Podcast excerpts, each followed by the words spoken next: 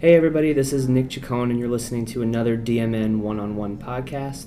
I'm joined today by Chaitanya Chandrasekhar, CEO of QuanticMind, a Silicon Valley based predictive advertising management software for paid search and social channels. Uh, prior to QuanticMind, uh, Chaitanya built and managed the traffic acquisition platform that was a part of data science team at Nextag and he earned his Master of Science in Mechanical Engineering from Stanford University. Thank you so much for being here. Absolutely, my pleasure. Thank you for having me. So, um, I think generally people have an understanding about what ad fraud is, but maybe let's, if we could start off by taking stock of where things are at now.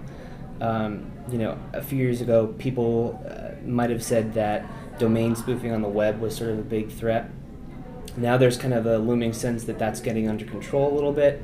Um, and people are kind of talking about connected TV and mobile ad fraud being the big thing.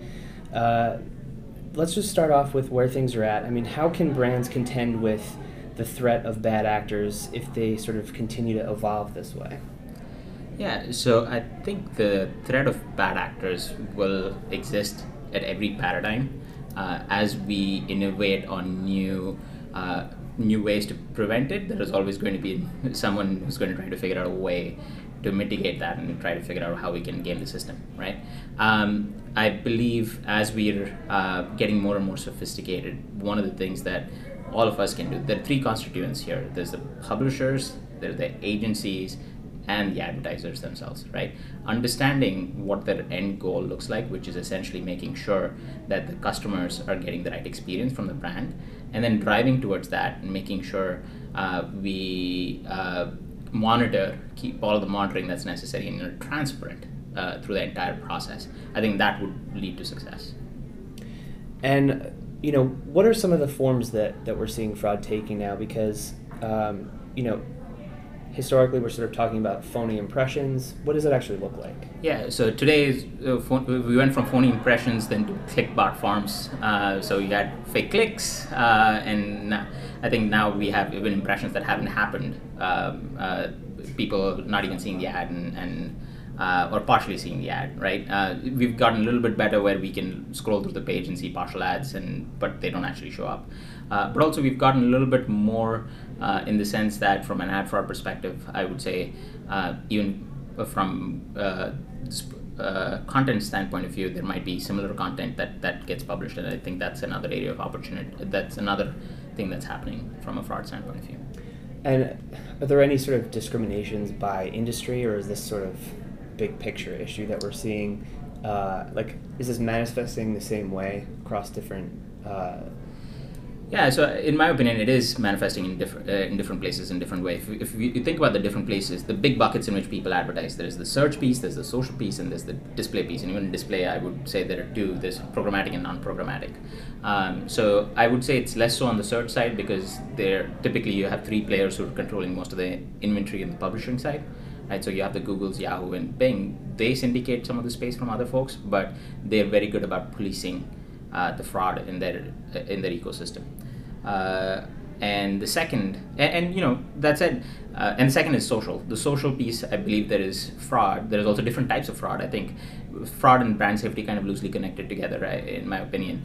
Um, you have content that's being published on not so safe uh, uh, areas uh, of the social aspect of it, right? So if you have content being published around con- on a page that you don't want to see your brand against, then then you have to be really careful about how that manifests. So I think uh, you're starting to see both on the search side and the social side, the publishers starting to own up to cleaning up um, both the content piece as well as making sure your, your brand is being shown in a safe manner. So they're giving you the controls to make that happen. We're still in the early innings of it, but I think what advertisers can do is make sure, or brands or advertisers can do, is make sure they put the pressure, continue putting the pressure to make sure that all of us uh, give the right experience to the end customer. I think it was literally just the other day, the New York Times had this big story break, and then right underneath uh, there was an ad for a competitor featuring exact, a link to the exact same story. Yeah. So that's the kind of thing that we're talking about, I guess, with with placement and things like that. Um, I, I, to that point, I do want to. Uh, I think we are getting smarter and smarter uh, with the technology piece that supports all of this. So I think programmatic, as we go forward, will play a huge role in this.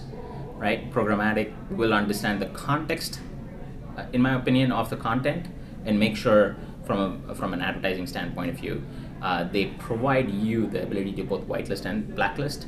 Uh, and so once you have all of this working together, then you can make sure that both from a content side, from an advertising side, and from the customer side, the experience is, experience is great. So, I want to talk a little bit about uh, you know quantifying the, the, sort of the cost of ad fraud for, for companies too, because um, I think there's a lot of dispute about how to go about that. What, I mean, what would you say to, to a brand that's, that's looking to sort of uh, really get some transparency about how, they, how their ads are being served and things like that? I mean, what's what's sort of step number one? Yeah. Uh, so first of all, making sure you have the right monitoring in place and the vendors that you can sign uh, to understand where they're being placed and um, and how how you're going to hold both the publishers and the agencies accountable as to make sure that your ads are being placed. That's uh, no longer an op- option or a nice to have. It's table stakes. You need to make sure you're investing in that. Um, I think what we need to also understand is brands need to embrace both the whitelisting and black blacklisting opportunities that they have. Uh, also, start thinking about uh, first funneling down how many uh, publishers you want to work with. You don't have to work with the half a million publishers. Make sure that you have a safe list and you can curate that once and then start building upon top of that.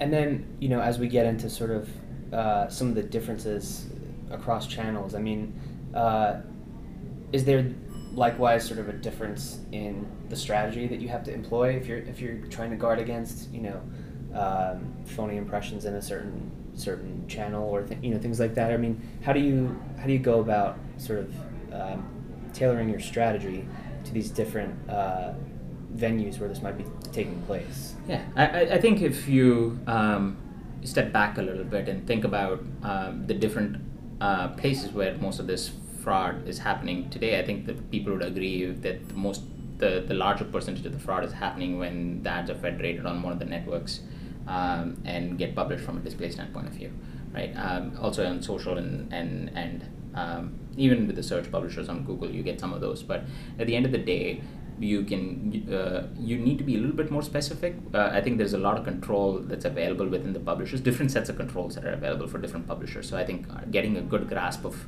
what those controls look like and making sure you have the monitoring and the instrumentation in place to measure what kind of fraud is happening and then making sure you're taking actions using the controls that are available for you so just to give you an idea on the on the um, search side um, you do have the ability to decide where you want your ads to show up um, similarly for um, uh, for display, you can decide that you want to uh, display on premium ads, right? The controls that are available. And on programmatic side, you can definitely whitelist and blacklist. So uh, different controls at different levels, but at the end of the day, the key would be making sure you're monitoring what is going on. And I think the onus of that falls on the brand as well as the agency that's helping the brand. So I want to I want to take it one step further though, because once you do detect what what's going on and, you, and you're you know observing this. Um, is there a way to sort of be proactive um, and say and sort of uh, you know take preventative measures in, in this in this area? A lot of programmatic. Uh, a lot of this was introduced by, by sort of programmatic, and I'm wondering if, if we're if the technology is sort of uh, moving in a direction where a lot of these sort of detection and correction sort of mechanisms will also sort of be uh, under under programmatic's umbrella, so to speak. I, I believe so. I, I believe that that we are already seeing the we're, we're already seeing it right. Uh, I think we can only iterate quicker and make sure that this problem is that feedback loop system that we're talking about here that that gets sped up and we can make sure that the fraud and the brand safety pieces are being being addressed uh, mm. within the programmatic ecosystem itself. Uh, that said, uh, I think you brands them brands and agencies can control this faster by controlling the dollars right? Making sure that the dollars are being allocated to brand safe websites. I think that that's the key. The brands have the leverage there. They're already showing this right? They've if if, if we have we recently saw both facebook and google with youtube uh, banned uh, are starting to ban a couple of channels, right, based on the content to prevent the fake news, pr- to pr- make sure your brand, your brand, the ads are on brand safety, right? So, so I think you, the more you start to speak with your dollars, the easier it, it would be. I think Google came out and said that, that they blacklisted five times more uh, videos, video content, or flagged five times more video content than they did in the past, right? So I think that's we're starting to see not just that in programmatic, but also we're starting to see advertisers and publishers work together to make sure that the the entire ecosystem is being safe, right? Mm. Um, so there are two parts to it. Obviously, the ecosystem, but also where your ads are showing up. I think we can start small, and then the the technology is catching up. And you know, I I, I want to say there are a couple of lists out there which talk about the trust index, right, with Mhm. regards to programmatic, and you can already see that the numbers are starting to gradually improve on the brand safety metrics and the and the trust metrics that um, that that that are, you can see and think some of the publishers, uh, some of the programmatic players in there are scoring pretty high. And there are also premium programmatic players that you can decide that you want to invest with first. But you still maintain this idea that ad fraud is not uh, it's not going anywhere anytime soon.